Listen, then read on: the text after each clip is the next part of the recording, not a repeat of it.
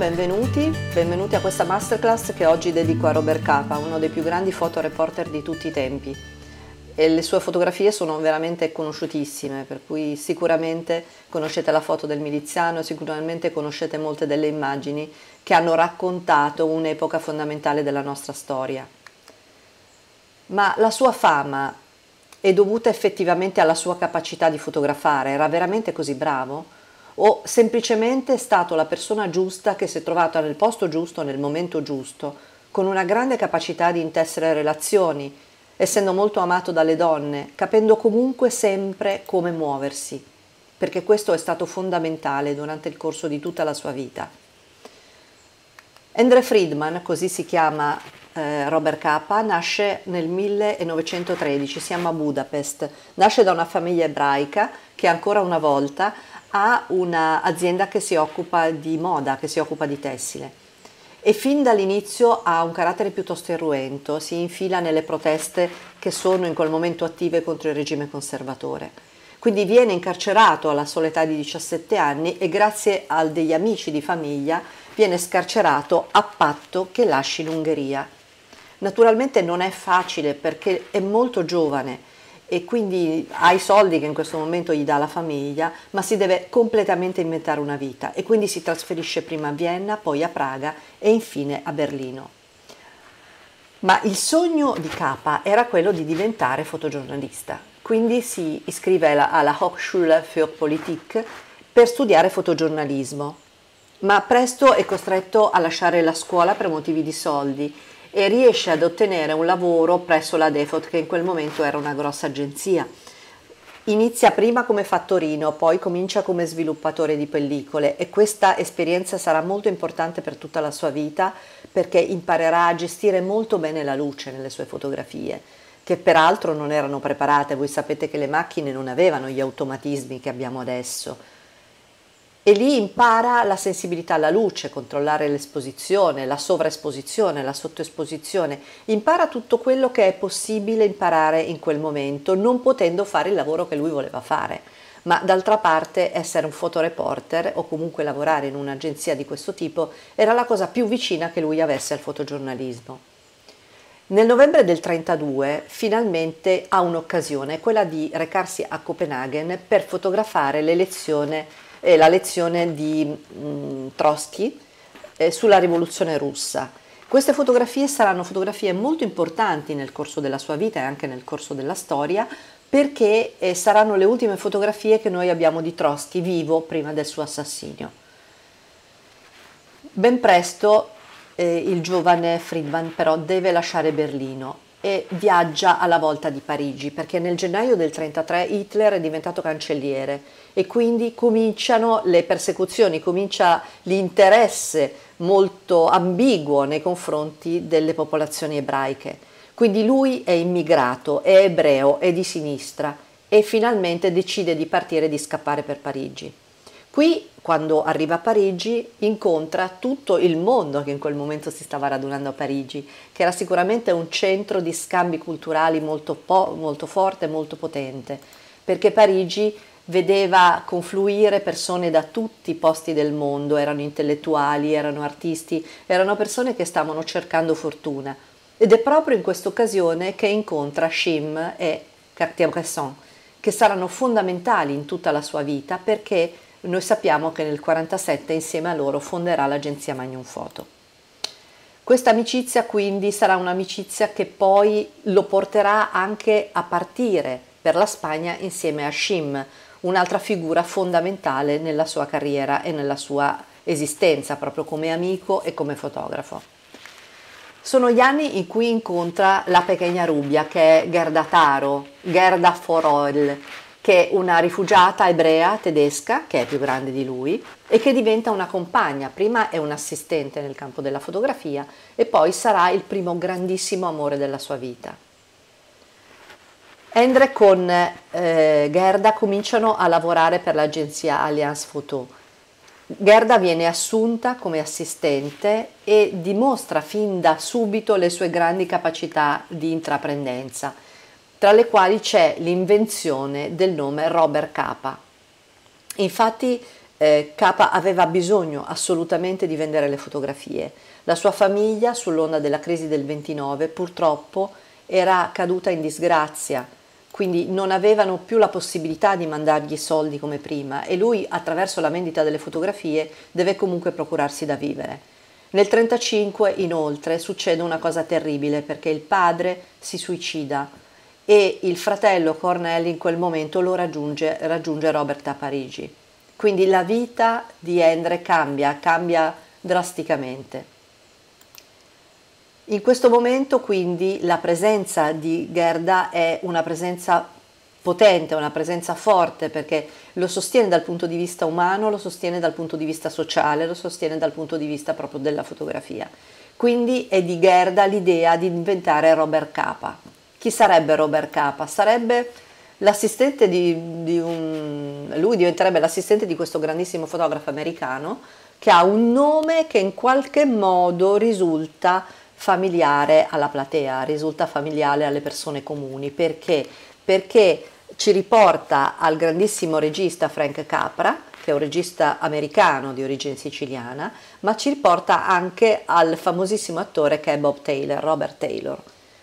Gerda Taro nasce poi in assonanza con la grande Greta Garbo e con l'artista giapponese Taro Akamoto che in quel momento era molto importante, molto famoso. Incredibilmente l'idea che eh, mette in campo la giovane Gerda diventa un'idea importante perché anche quando poi si comprenderà che alla fine lui non era effettivamente un fotoreporter americano, le sue fotografie sono talmente belle, talmente importanti che comunque viene perdonato per, questo, per questa invenzione e diventa definitivamente Robert Capa. Questi sono gli anni, dicevamo, in cui incontra Shim.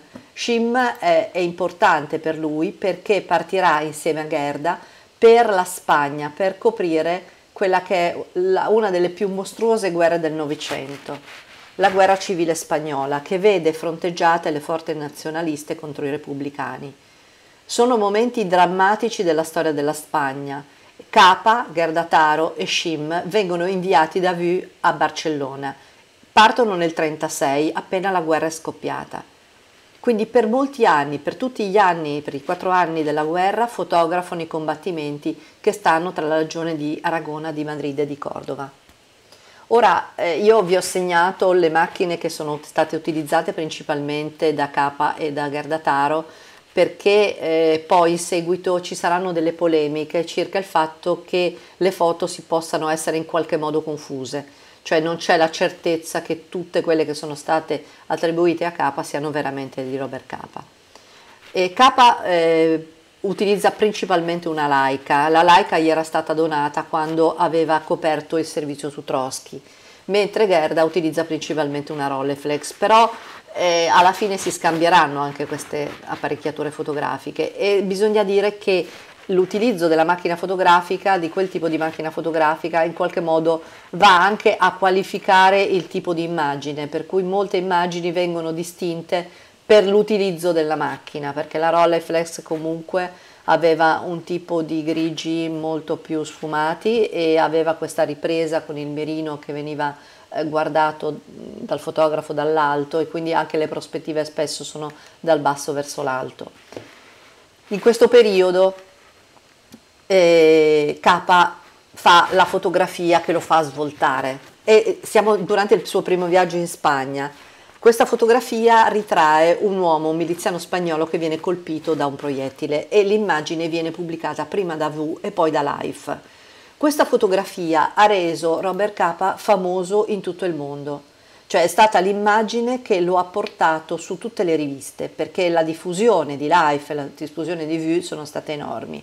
Noi dobbiamo pensare che anche in questi tempi ehm, le, le riviste erano l'elemento che raccontava ai civili, che raccontava alle persone comuni quello che stava succedendo nei fronti di guerra e quindi le persone aspettavano la, l'uscita della rivista ed era molto importante questa rivista ed era molto importante che le fotografie attirassero il grande pubblico.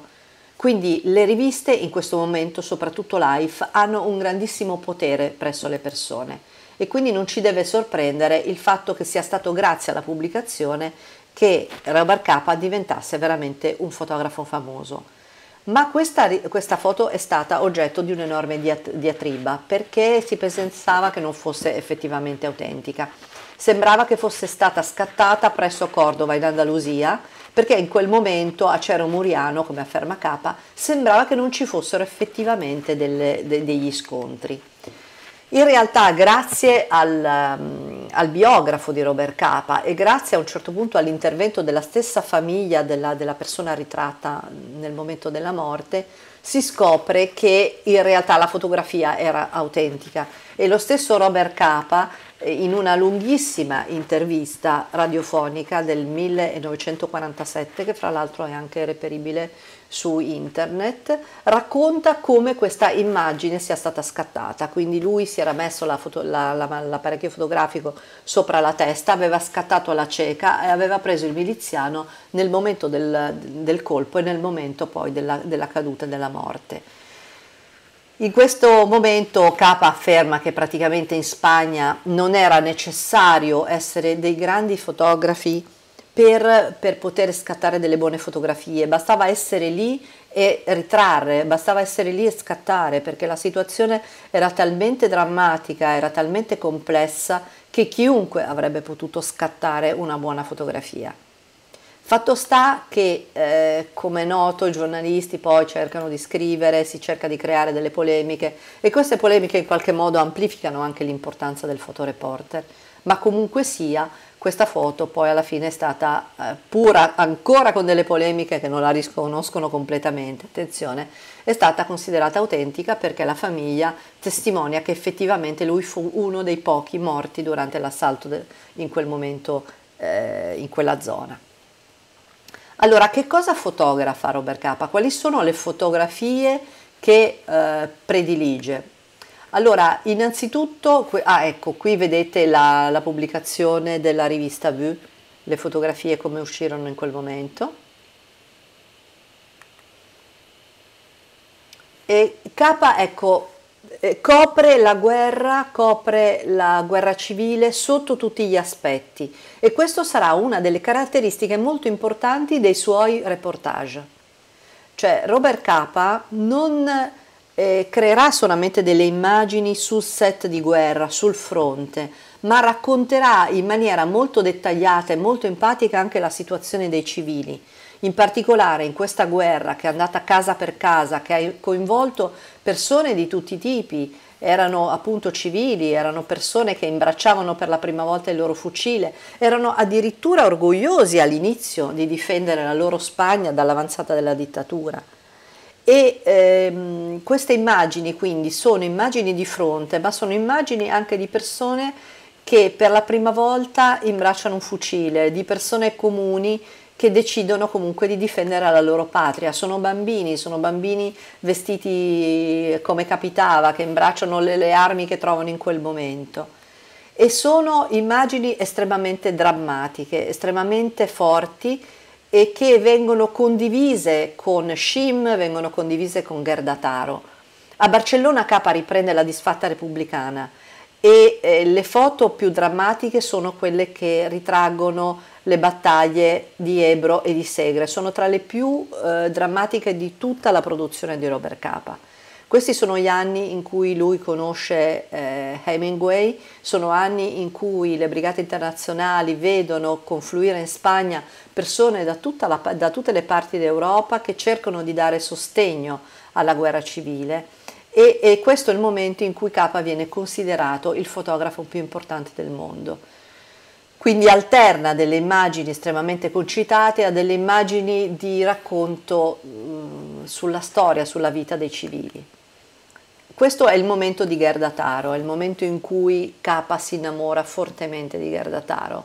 E eh, loro diventano un po' dei, dei compagni, dei compagni di, di, di, vita ma anche dei compagni di, militanza perché eh, Gerda è comunque schierata fortemente a favore dei repubblicani e tutta la sua vita diventa la, la, la, possibilità di ritrarre in maniera onesta e in maniera efficace quello che stava succedendo in quel momento in Spagna.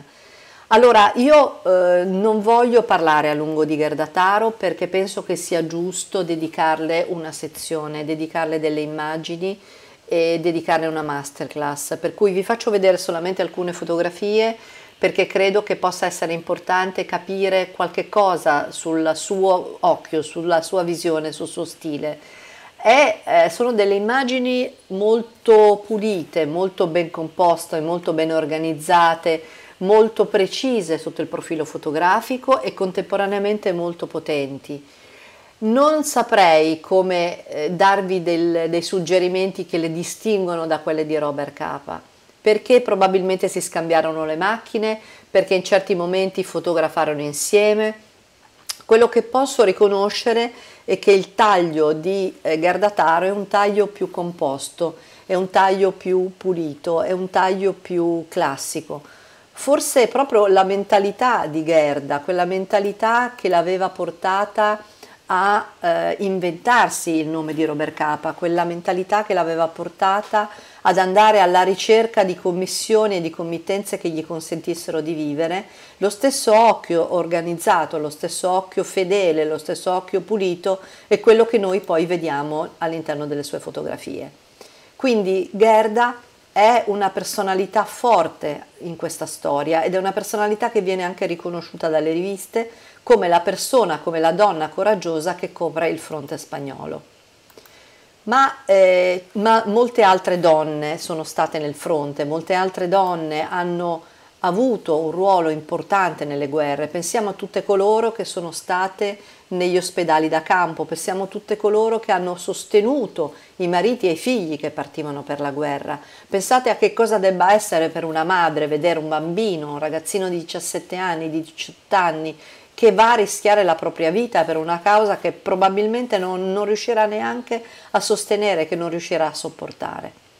Fatto sta che Gerda purtroppo eh, viene eh, talmente presa da questa situazione che non calcola più profondamente neanche i rischi e viene a morire molto presto purtroppo e nel 1937 nella regione di Brunete vicino a, a Parigi viene travolta da un carro armato durante una manovra. Gerda muore giovanissima, muore all'età di 26 anni, in quel momento Robert Capa ne aveva solamente 23. Questa situazione sconvolge e sconvolge la sua vita al punto che i suoi amici descrivono questi momenti come i momenti più bui della storia di Robert, perché sembra cambiare totalmente, sembra diventare una persona cinica, sembra diventare una persona eh, che non crede più a niente, cioè la morte di Gerda lo sprofonda in un grandissimo sconforto. In, questi, in questo momento lui eh, assume altri atteggiamenti, diventa una persona che gli amici stessi tendono a non riconoscere più.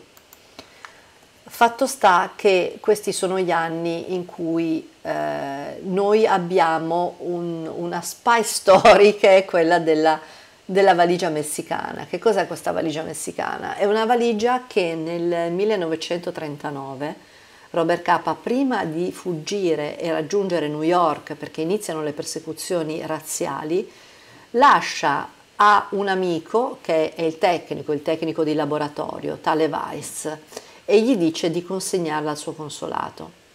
E, ehm, la valigia però purtroppo si perde, si perde perché Weiss racconta di averla lasciata a un cileno che aveva incontrato nella via per Bordeaux, raccomandandogli comunque di depositarla al consolato del paese. Questa valigia poi cade in mano dell'ambasciatore messicano in Francia e quest'uomo morendo la lascerà a una donna e questa donna la lascerà poi al nipote. E la nipote sarà una cineasta e questa cineasta, entrando in possesso della valigia, la terrà e, e deciderà di non consegnarla fino al 2007, data in cui la valigia entra in possesso della Fondazione Capa. Cosa contiene la valigia? Contiene dei negativi che sono i negativi, oltre più di 4.000 negativi, sono i negativi di tutta la documentazione di Scim, di Taro e di Capa della guerra civile spagnola. Per cui la, la valenza, l'importanza di questa valigia è un'importanza storica perché è una copertura totale dell'evento, dell'evento bellico. Quindi eh, questo, questi, queste immagini poi saranno soggetto anche di mostre, eh, di studi, di, di altri lavori approfonditi, ma comunque rappresenteranno un po' l'opera omnia del lavoro di questi anni sulla guerra civile. Allora, sono gli anni in cui a Madrid soggiornano dei, dei giornalisti, soggiornano dei diplomatici, delle persone che eh, insieme sotto i bombardamenti creano squadra. Sono gli anni di Hemingway, sono gli anni in cui eh, K farà per Hemingway tutta una serie di bellissime fotografie che poi verranno utilizzate per chi suona la campana, per il romanzo di Hemingway. Questa amicizia eh, sarà un'amicizia molto lunga, eh, K chiamerà Hemingway papà eh, e lo rincontrerà nello sbarco in Normandia. Ora, ehm, in questi anni però eh, esiste un altro fronte molto importante, che è il fronte che si apre nel 1938 in Cina, perché sono gli anni in cui il, l'invasione da parte della, della, del Giappone alla Cina viene considerato l'area del fronte di resistenza contro l'ascesa del fascismo e quindi la Cina viene identificata come l'area di resistenza in assonanza con la resistenza europea. In questi anni Joris Ivens, che è un grandissimo, un grandissimo documentarista, racconta quello che succede in Cina nel tentativo dell'invasione giapponese. Questo, eh, questo, documentario si chiama 400 milioni ed è un documentario che io vi consiglio di vedere perché è un documentario autentico, è un documentario molto onesto, è un documentario che veramente ci porta in quell'epoca, in quella situazione e che è un pezzo fondante della nostra storia.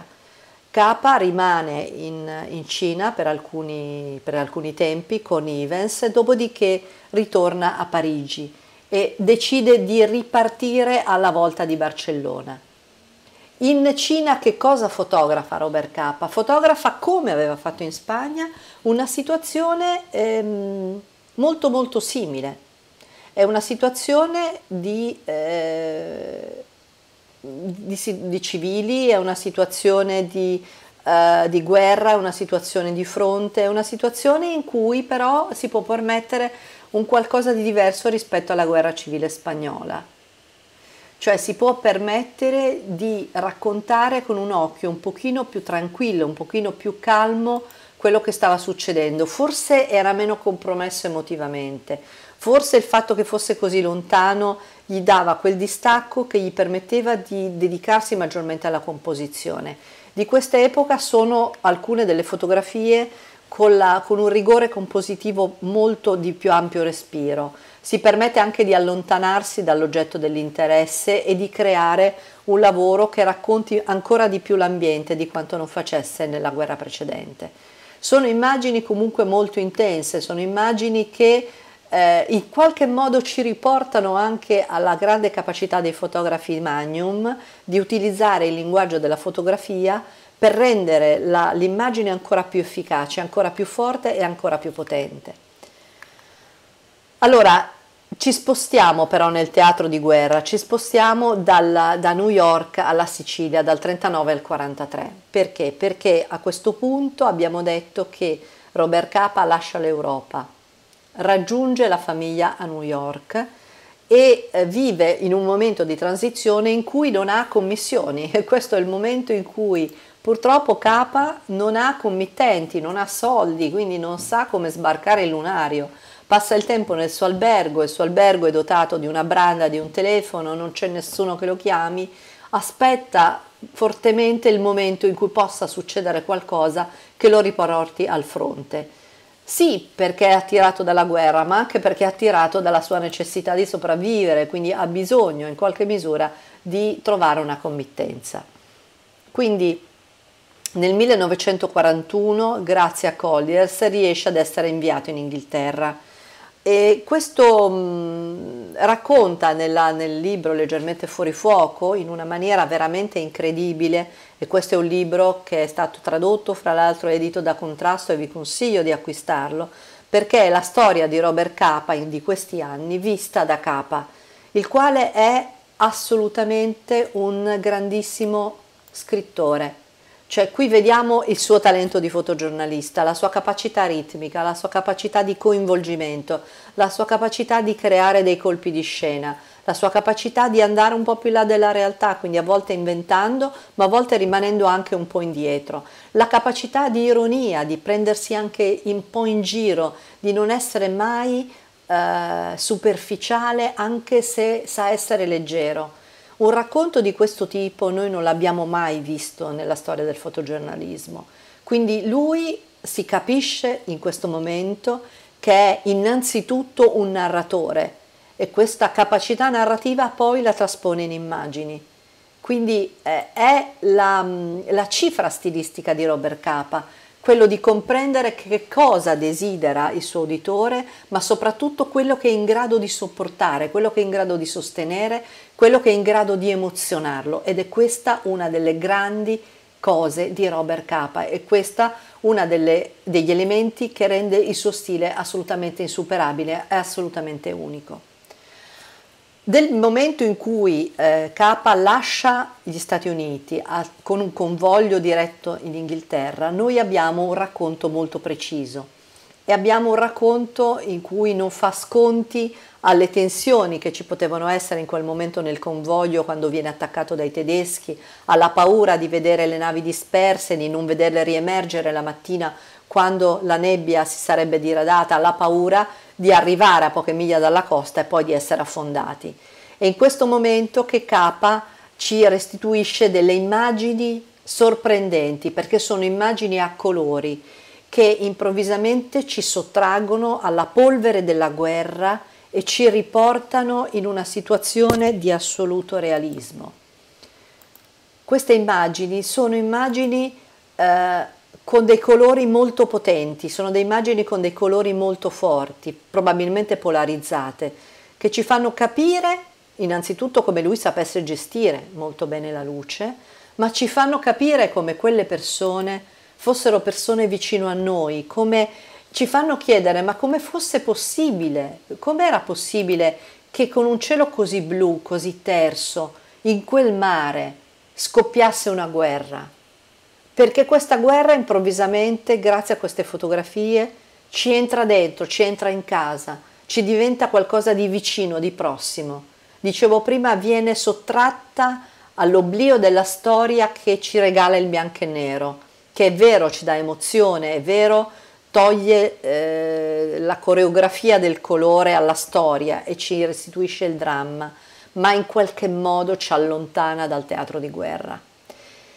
In questo momento Robert Capa riesce ad arrivare a Londra, racconta delle storie miracolesche quando eh, praticamente in vista ormai impossibilità di, eh, di sbarcare è costretto a ritornare perché il dragamine deve rientrare in mare aperto. E questa situazione succede varie volte nella storia di Robert Capa, cioè varie volte lo vediamo prossimo, lo vediamo vicino a una soluzione vicino alla possibilità finalmente di arrivare a Londra e costretto a ritornare prima di sbarcare, vicino nuovamente in Algeria alla possibilità di rientrare a Londra e costretto a ripartire per una nuova missione. Questa parte sembrerebbe faccia parte ecco, di una partitura, di una sceneggiatura, per cui lui ti porta vicino alla soluzione del problema e poi ti devia improvvisamente, ma è poi così. In realtà poi andando a scavare nella sua biografia scopriamo che era stato veramente così che lui più volte si era trovato nel momento giusto, ma più volte questo momento giusto non era stato il momento definitivo, era stato un momento che preludeva a un'altra svolta, una svolta ancora più drammatica. In questo momento Capa quindi racconta la vita di Londra e poi parte per eh, l'Algeria, parte per la, l'Africa, parte per il fronte di resistenza contro i tedeschi nel Nord Africa. Anche queste immagini sono immagini, eh, voglio dire, quasi poco realistiche, perché non ci si può immaginare che non sia un film, non si, ci si può immaginare che poco dopo scoppierà il caos, scoppierà l'inferno. E tuttavia sono immagini che ci riportano nuovamente a situazioni che noi vediamo nei film, sembra Lawrence d'Arabia, sembra una, una situazione poco reale, no? Sembra pazzesco che lì succedesse quello che realmente succedeva. Lui racconta delle storie anche divertenti, racconta di come è rimasto con i pantaloni abbassati nel tentativo di andare a cercare il posto giusto e questo posto giusto era un cactus sul quale c'era scritto Minen, campo minato, e lui rimane lì per ore in attesa dei soccorsi. Ci racconta come in maniera rocambolesca si apre uno scenario nuovo per lui, cioè la possibilità di eh, assistere, oltre alla, diciamo, alla resistenza sul fronte nordafricano, alle, mm, all, all, allo sbarco dei, degli alleati in Sicilia. Quindi lui si abbina, si, si allea, si, eh, si, imbarca con eh, gli aerei da combattimento che prevedono anche lo sbarco delle truppe dei Parà sulla Sicilia con l'idea purtroppo eh, di doversi buttare con il paracadute, riuscendo fino alla fine a documentare la storia senza lanciarsi e quindi pensando di avere scampato questa cosa che per lui era mostruosa, era difficilissima. Fra l'altro dall'aereo vedeva le persone che si lanciavano, pensava che lui aveva la possibilità di assistere a questo scenario di guerra senza rischiare la vita Certo, la rischiava la vita perché comunque stava su un aereo da guerra, su un bombardiere, però non si doveva lanciare nel territorio nemico.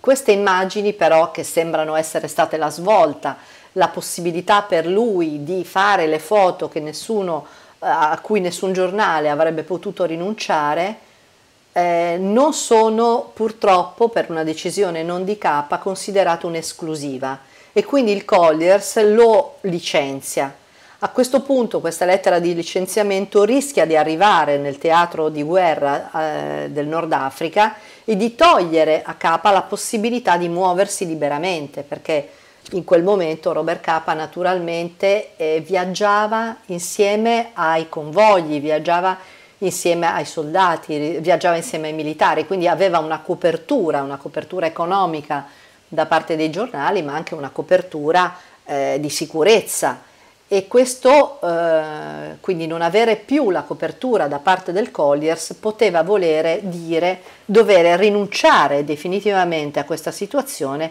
e dover ripartire, ahimè, per gli dover ripartire, ahimè, per gli Stati Uniti.